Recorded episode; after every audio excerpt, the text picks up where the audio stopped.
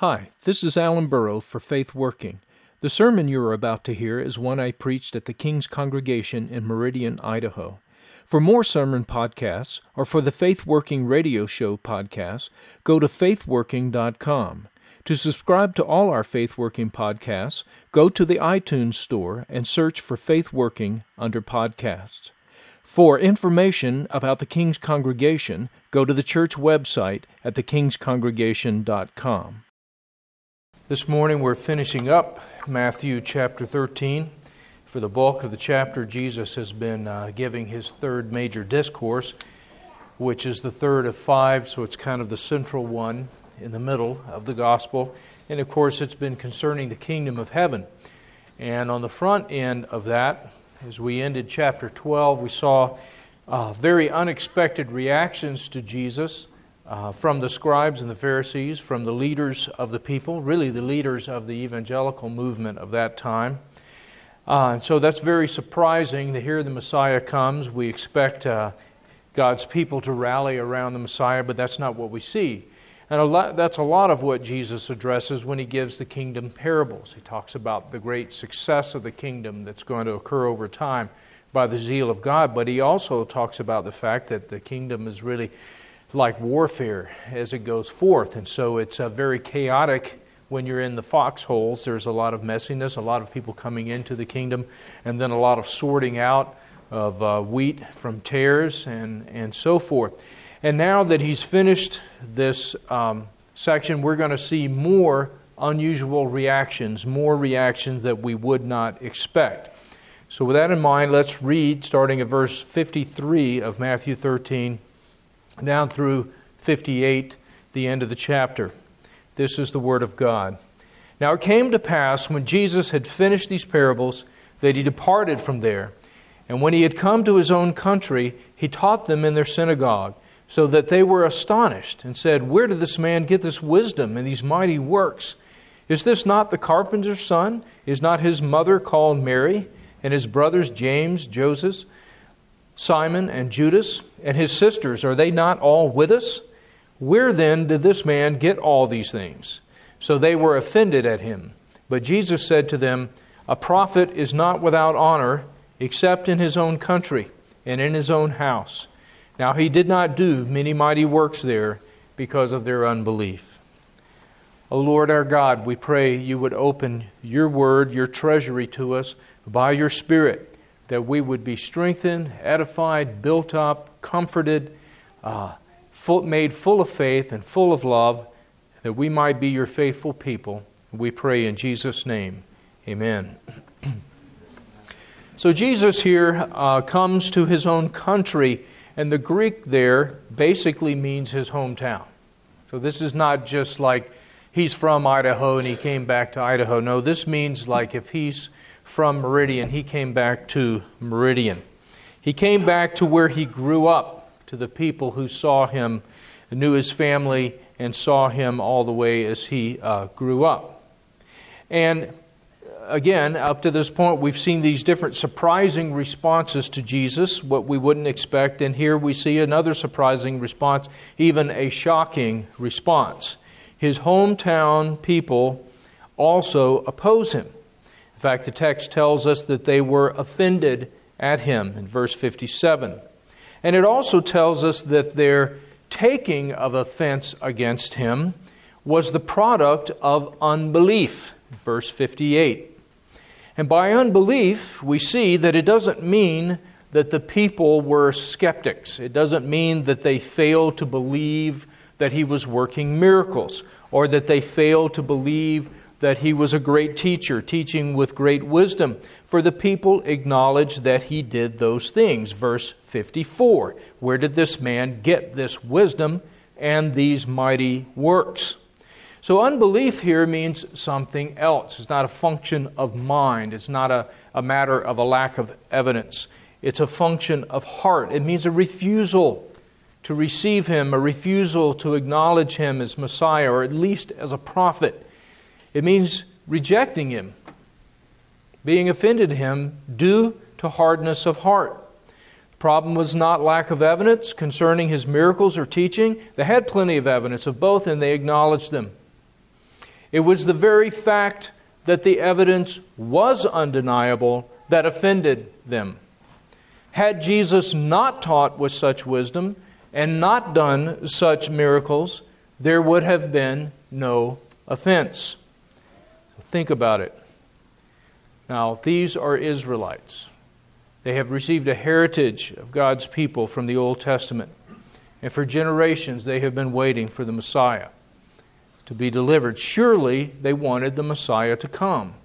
Surely they wanted the Messiah to teach with amazing wisdom and to do mighty works. So, what then is the problem? Jesus is doing exactly what they would want a Messiah to do. Why are they offended? Well, the text tells us that the offense relates to the fact that Jesus had been one of them. Is this not the carpenter's son? Is not his mother called Mary? We know his mother. She's right here. His brothers, James and Joseph and Simon and Judas. His sisters, are they not all with us? They're part of us. They're with us. Where then did this man get all these things? In other words, who does he think he is? We know where he came from. We know what his roots are. He's one of us. His family still is. But now he isn't. He's too good for us. He's above us now. He's all high and mighty. He's special. He thinks he's better than we are. They're basically accusing Jesus of doing what God commanded kings not to do to lift up their heart above their countrymen. But we know that Jesus is not lifting up his heart above his countrymen. We know he is serving his countrymen and he's serving his hometown folk. We know he did not come, as he told us, he did not come to be served, but to serve and to give his life a ransom for many. In fact, his service to his people will be shown by the fact that it will lead all the way to the cross. So Jesus is serving them by teaching them. He's not placing himself above them, he's placing himself beneath them. He's serving them, serving them by teaching them. He is serving them by working miracles in their midst. He is serving them by calling them to follow him. But that's not the way they see it. They see it as he's lifting himself up above, and they are offended at him. Now, this attitude, Jesus tells us, is not unique. Verse 57 A prophet, he's speaking here now of a general phenomenon not something unique to these people. A prophet, any prophet, is not without honor except in his own hometown and in his own household.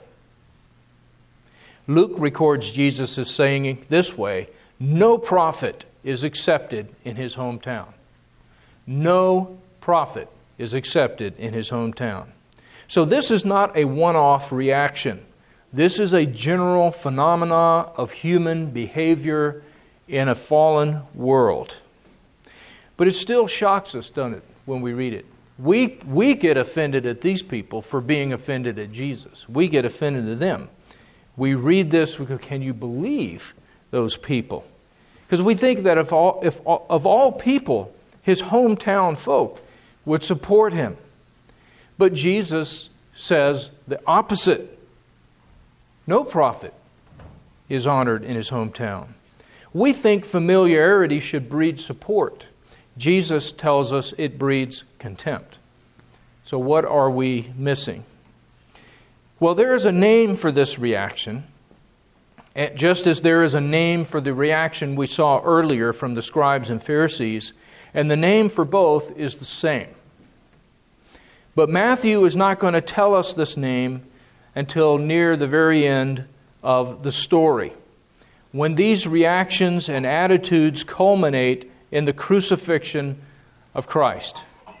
At that time, Matthew would tell us that the reason the leaders and the people delivered Jesus up to be crucified was because of envy.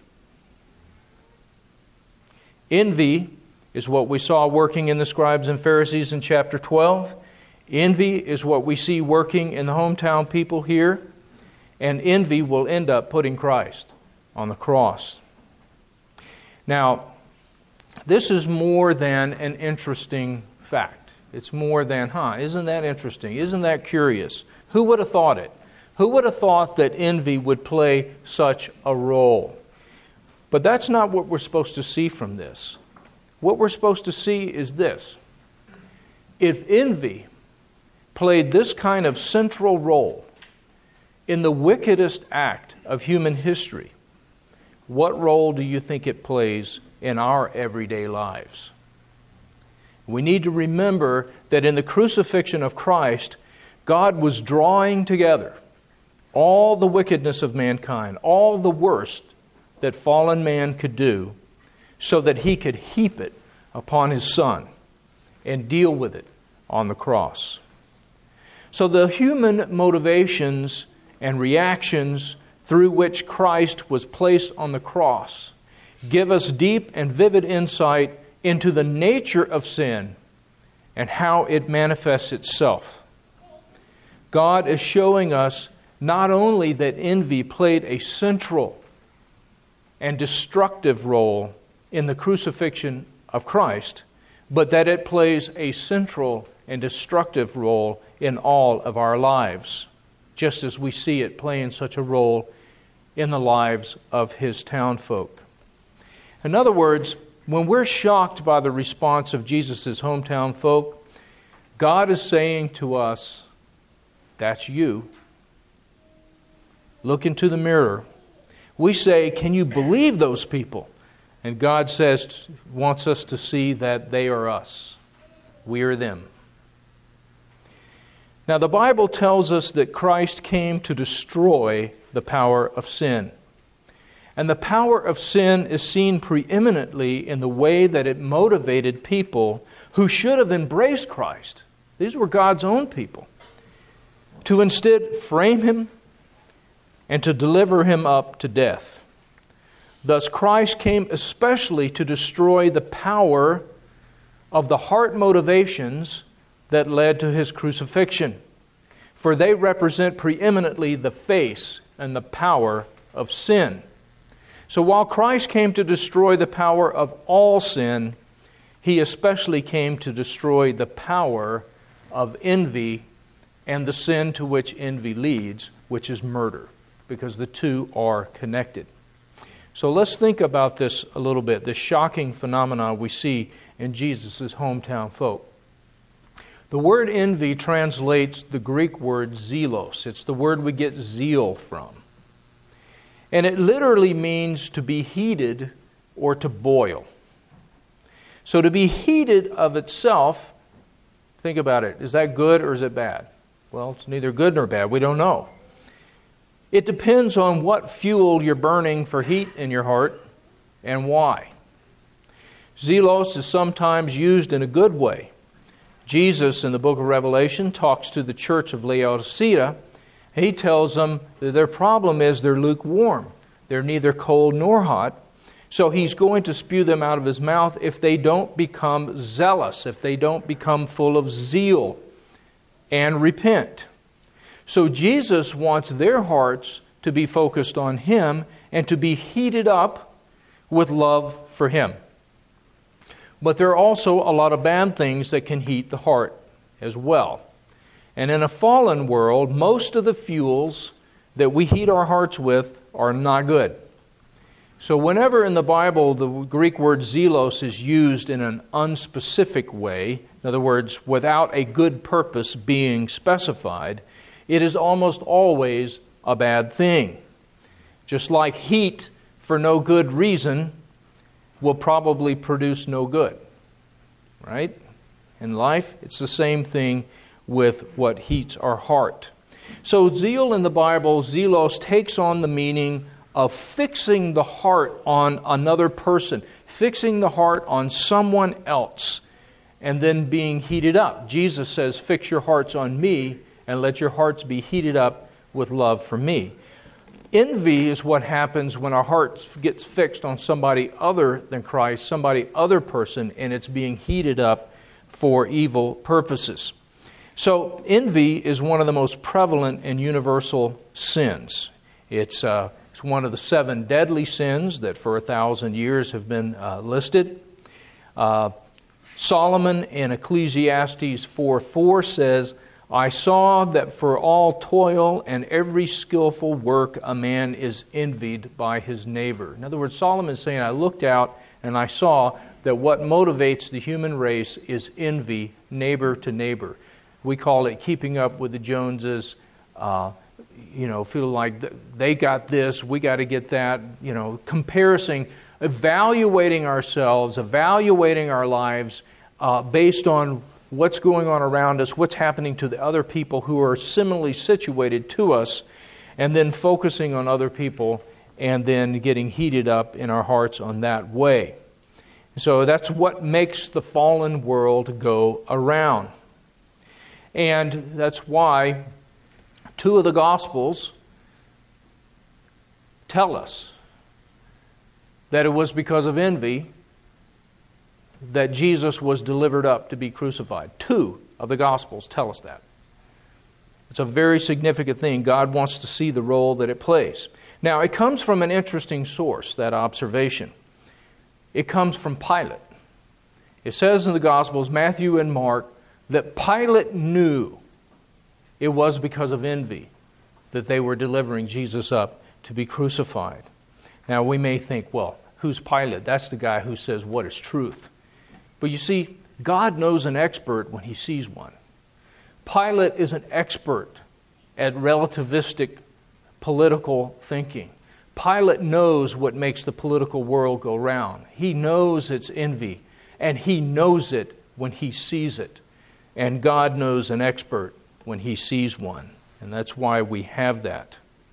James wrote in chapter 4 of his epistle to the um, out to the synagogues of the Jewish believers. Uh, the synagogues at that time really were the churches in the Jewish communities because you had a lot of people uh, coming to Christ. And he writes out to all these different ones. He's not writing to a particular synagogue or church, he's writing to all the ones that are scattered out there in, in the Roman Empire. And he says, What is the source of quarrels and conflicts among you? Now, we might stop James right there and say, you know, here we are in Meridian he's writing from Washington, D.C., he's writing out all over the United States. And so he writes to us here in Meridian. He says, What's the source of quarrels and conflicts among you? We say, Whoa, whoa, whoa, James. I mean, you don't know us. You've never been to Meridian. You don't even know us. Those you think you're painting with a little bit of a broad brush. It's like, well, God doesn't think so. He doesn't need to know us in particular. He knows us. He knows all of us. He says, What's the source of quarrels and conflicts among you? He says, You lust and you do not have, so you commit murder. Now, he's not meaning that they're shooting one another. He's not complaining about a problem of dead homicide victims every Lord's Day when they get together. He's talking about other forms of murder, the way God speaks of it in the Old Testament. In Leviticus 16, the famous passage where Jesus gives us the second greatest commandment love your neighbor as yourself. He's talking about murder in that context. That's what he's talking about. He's basically saying, love your neighbor as yourself, and so don't murder your neighbor. Well, murder, homicide is the most extreme form, but he talks about lesser forms of murder. He talks about holding grudges. He talks about uh, slandering. He talks about talking people down, take, stealing somebody's, killing somebody's good name, that kind of stuff. That's all forms of murder in the Bible. And so that's what James is talking about. He says, You lust and you don't have, so you commit murder. And then notice what he says next You are envious and cannot obtain, so you fight and quarrel. Notice the connection between envy and murder in all of its forms. It has been said that envy is the vice which brings the least pleasure when pursued and the most shame when admitted. Other vices bring at least some temporary pleasure. Envy brings only misery. Other vices might be admitted without necessarily bringing disgrace. But envy cannot be admitted without admitting that one is small souled, which is the very essence of disgraceful. And yet we all do it. It's important we understand envy's aim. We've said that it leads to murder, and that's what James says, and that's what we see in the Bible. It's what we see with Jesus.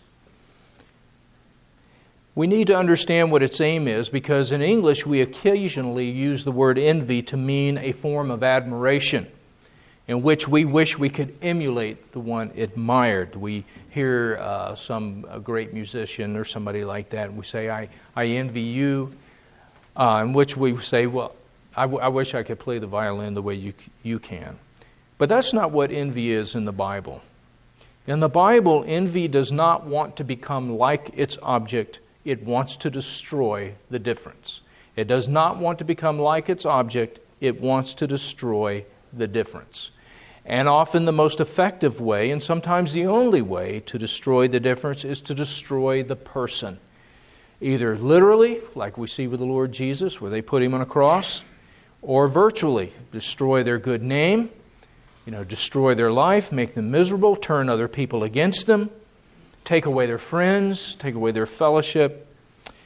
In that regard, C.S. Lewis said, Envy always brings the truest charge. Now, notice, first of all, envy brings a charge. That's how envy murdered the Lord Jesus Christ. It brings a charge, a false charge against him. We see his people here bringing a false charge against him. They've got talk now all going around the town about Jesus, and it's all false talk. And they're stealing, they're killing his good name, they're killing his reputation, they're taking a piece of him. It's a form of murder. So C.S. Lewis says so when envy makes a charge, what charge is it going to bring? It says envy always brings the truest charge or else the charge nearest to the truth that envy can think up. Why? Because it hurts more. It hurts more. And the thing is, in a fallen world, um, when we're all dealing with other sinners, you don't have to look that far to find something that's mostly true, or at least plausible about somebody. But here, I mean, Jesus doesn't have any faults. But they're able to find something that's plausible. Didn't he grow up here? And we know his, his wife, his, his mother, his sisters, his brothers, they're all here still among us. And where has he gotten all this great wisdom and these mighty deeds? So somebody hears that kind of talk and you hear that kind of talk, it sets in confirmation bias. then they go and they find Jesus. And what's he doing? He's talking in front of a whole bunch of people. He's opening up the scriptures like he understands them. He's speaking with authority, not with humility like the scribes and Pharisees. Yeah, sure enough, yeah. Where did he get this great wisdom and these mighty deeds? And now he's not with the townsfolk anymore. He's off. He's a big shot now. And so, with confirmation bias set in by the talk, you go and you go, oh, sure looks plausible. Sure looks plausible to me. You believe it. We see the face of envy in the most famous court case of the Old Testament the case of the two harlots who both claimed the same baby who appeared before King Solomon. The false mother, the lying mother, didn't want the baby as much as she wanted the real brother, uh, real mother not to have the baby. To which end she was willing to have the baby cut in half. Right? What does the real mother say? Don't harm the baby. Give her the baby. Okay, that's love. That's not envy. What does envy say? No, cut the baby in half. What does cutting the baby in half do with, for the false mother? Nothing. But you got to understand, envy doesn't want to become like its object. Envy wants to destroy the difference. What's the difference between these two best friends formerly? A baby. Kill it. Destroy it. That's what envy wants to do. And once you know the faiths of envy, once you see it in the crucifixion of Christ, and you see it in other places, you start realizing it pops up all over the place in the Bible. Stephen in Acts chapter 7 tells us that it was because of envy that Joseph's brothers wanted to kill him and then satisfied themselves by selling him as a slave into Egypt. So that's another form of virtual murder. It was envy that motivated them. Again, they don't want to be like their brother, they want to destroy the difference. And you start seeing that Cain and Abel, this is the story there. It is envy that leads Abel to, I mean, Cain to kill Abel. And you think about this, you think about how it shows unbelief. Because who is speaking the truth to Cain and trying to minister truth to him to get him to turn out of, of the way he's headed? It's God Himself. God Himself says to Cain, Cain, if you do well, will you not be approved? Everything will be fine if you turn. But if you don't turn, Cain, if you don't turn in your heart, you know, sin's crouching at the door, and it's going to master you. And what's going to happen when it masters you? God knows it's going to end up in murder. And so Cain has the opportunity to be just like Abel. What's the difference? Two similarly situated brothers, what's the difference between them? One is enjoying good fellowship with God, proper fellowship with God, a right relationship with God, and the other one is not. That's the difference. Does Cain have the opportunity to be just like Abel? Yes, he does. Who does he get this opportunity from? From God Himself. All he needs is a change of heart toward God Himself, the one speaking to him, and he will be just like Abel. That's not what envy wants. Envy wants to destroy the difference. And how did he do it? The only way he could. He destroyed Abel. So, envy in the Bible is always a bad thing. It's always destructive. It's quite the opposite of love. Love, as Paul tells us in 1 Corinthians 13, builds up, it makes other people strong. It makes them strong, it builds them up. Envy tears down. It's one of the most destructive forces in the world. So, James says in chapter 3 of his epistle, where there are envy and self seeking, there is confusion and every evil thing. Where there is envy and self seeking, there is confusion and every evil thing. Now, part of what makes envy so insidious, so pernicious, and so destructive is that it thrives in the very same environment love does. Okay? It's kind of like a staph infection. It grows in a sterile, it grows in a, uh, uh, you know, a clean environment. Staph infection grows at the hospital. That's the way envy is. It grows in the same environment that love does, and that is the environment of relationships and commonality, sharing things in common with other people. We may despise a distant person, but we will never envy them. We may despise the politician on TV who perpetrates wickedness in high places, but we don't envy them. We envy the one we're in close quarters with in some way, some way that we're similarly situated, somewhere we, somebody we share something in common with, the one we consider ourselves comparable to, the one who may have started out as our close friend. So, if there is a common bond and often a close friendship like you have with the two harlots, they were best friends. Best friends. What happens then to arouse envy? A difference, a difference, real or perceived, arises among those who share in common, often known as friends. Some difference arises. It can be real, it can be perceived. So you have difference interjected into commonality. Envy is that feeling deep within you that keeps you from being altogether happy for a friend who experiences some good, and good fortune that you don't share. It's that little feeling deep within you that keeps you from being totally happy for them.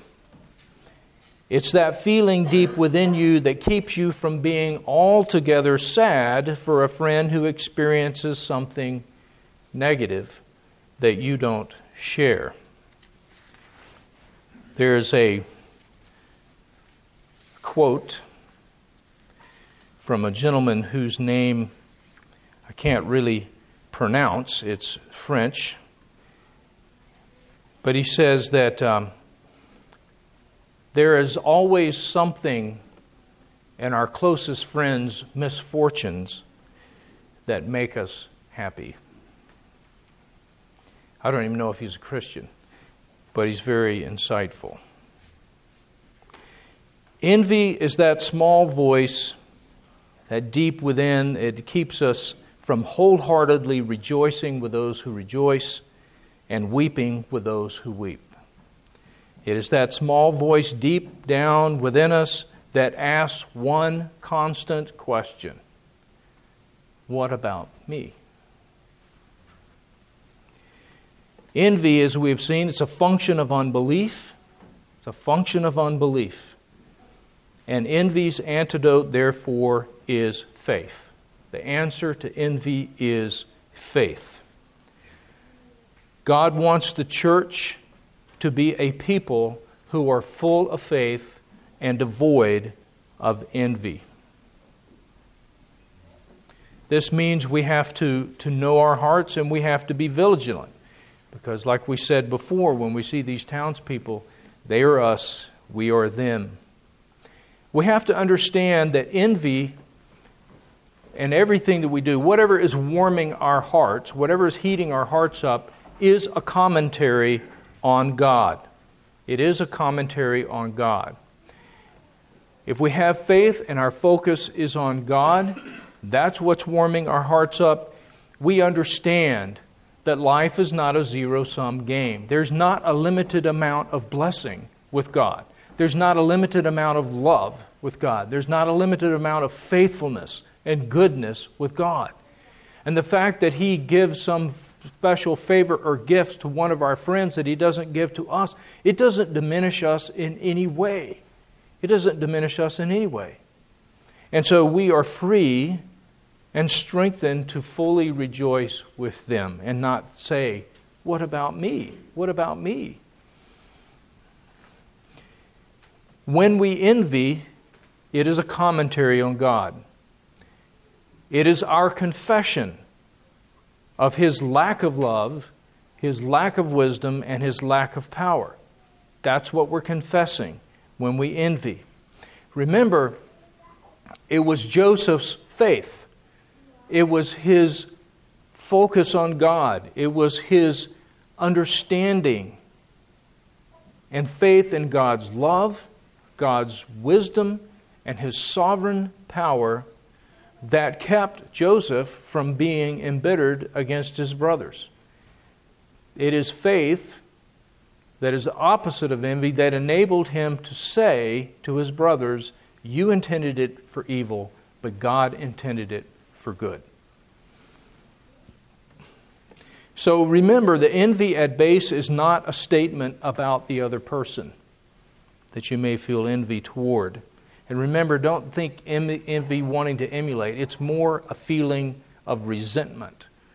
That's the envy. It's a feeling of resentment toward somebody else. It's a feeling of hostility and animosity, uh, of malice toward them. So, envy is not at base a statement about the other person, it is a statement about God. Our envy is not a reflection of what is true about the other person, it is our statement of what is true about God. And this is part of the truth that we must tell ourselves. And we must not let ourselves off the hook. We must not change the real issue. Life is a confession. Life is a confession. That's a fact. It's like saying the sun rises in the east. The only thing we control is what we confess. And God wants us to confess Him, His love, His wisdom, His power. You know, when you think about it, we talked about how envy has the one constant question what about me? The only person in history who could truly say What about me? was Jesus. He is the only one who got absolutely a raw deal. He's the only one who could say, What about me? They deserve to suffer. I deserve to be blessed and not to suffer. He is the only one in human history who could say that absolutely. But that's not what he said. That's not what he said. He said, Forgive them, for they know not what they do. He was free of envy. He was full of love. He showed himself, therefore, to be grand of soul, a truly great man, and a truly free man. He is our Savior, yes, but He's also our example. And He is the measure of humanity and of every person. Jesus shows us the path to true nobility and freedom and greatness. Love expands a soul, envy shrinks it and shrivels it. Nothing expands a soul like love, nothing shrinks it like envy. Envy enslaves. You know, normal slavery is a two party affair, but the slavery of envy is a single party slavery, which is the worst slavery of all. You're in bondage to another person in a way, but they're completely uninvolved. Envy destroys. It destroys its target because it'll motivate you to do things to bring harm to them in some way or another, or to withhold love from them. It destroys both its target and its keeper. Envy is boiling acid. If it scars and burns the one it splashes on, what does it do to the one it's boiling in? Destroys. And so we want to be a people who are full of faith and devoid of envy. Jesus tells us to love our enemies. How much more then should we love our friends? But a lot of times that is the hardest task in a fallen world is to love those who we are close to, who we actually see. Jesus says a prophet will receive honor except in his own hometown, from his own people. And again, that is a perverse thing. You know, we think we love the most the people that we are closest to, and yet when we're honest, we will also confess that we treat the worst the ones that we love the most and the ones that we are closest to. And so it's easy to, what, in whatever area, in whatever field, to build up uh, objects of our uh, approval and of our praise uh, objects, uh, put on pedestal people who are distant in whatever area, to put them up on a pedestal. That's what the scribes and Pharisees were doing to the prophets. Jesus points that out. He says, You build them up, you adorn their tombs because they're no longer close. They're distant because of time. They're distant. He said, But your prophets hated them, they killed them.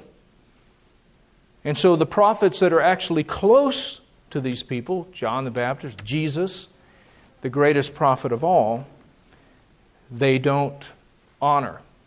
Now, it's easy for us, you know, we can say, well, you know, the thing is, the people that were actually around, the people in our local body, um, we see all their flaws. We see their clay feet, and that's true. I mean, we do. When you're around one another all the time, you see one another's flaws. Somebody else who's in a distant, you don't see their flaws. But we need to, that's, that's a true, that's true. But we need to realize this. Jesus didn't have any flaws. But that didn't prevent envy from doing its work.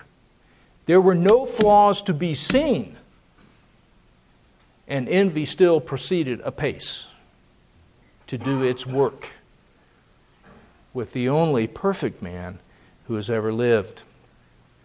And so we want to be vigilant of our hearts. We want to understand that what God is calling us to as a people, not just generally as the church with a capital C, but this church, our local body, the people we see. God wants us to make sure we're devoid of envy, that we're full of faith, we rejoice with one another, we weep when another weeps, We don't have to, you don't have to protect yourself. You don't have to have that voice saying, What about me? I got left out. Look what happened to them. He got a raise. This happened to them. That didn't happen to us. You don't have to worry about that. God's in control of all those things, and there's an infinite amount of His blessing and an infinite amount of His love, and He doesn't make mistakes. He has all wisdom, and nothing is out of His control. He's completely sovereign over everything, and so we're free to be free of this bondage and this destructive passion called envy. And we want to have that. We want to love the most those that we see on a regular basis. We do not want to be, we want to be transformed from being like Jesus' townfolk to being a person like Joseph, to being a person like Jonathan, Saul's son, who was in the perfect place to be envious of David because he was in line to inherit the kingdom, right? To inherit the throne. Saul is his father. Saul even says that to Jonathan at one point. You're an idiot. You're a fool. Don't you understand? You're helping out David. You're the one who's going to inherit the throne. You help him out. You're not going to inherit the throne. Perfect setup for envy and murder. That's not what we see in Jonathan. It's like God chooses David to be the king, and Jonathan is his it says that he, he, he loved him with a love that was unlike any other love. You know, that's the love that Jonathan has toward David, the one whom God has chosen. And he gets it. He is not losing anything, he's gaining. He's gaining. And so I commend these things to you in the name of the Father, the Son, and the Holy Spirit. Amen.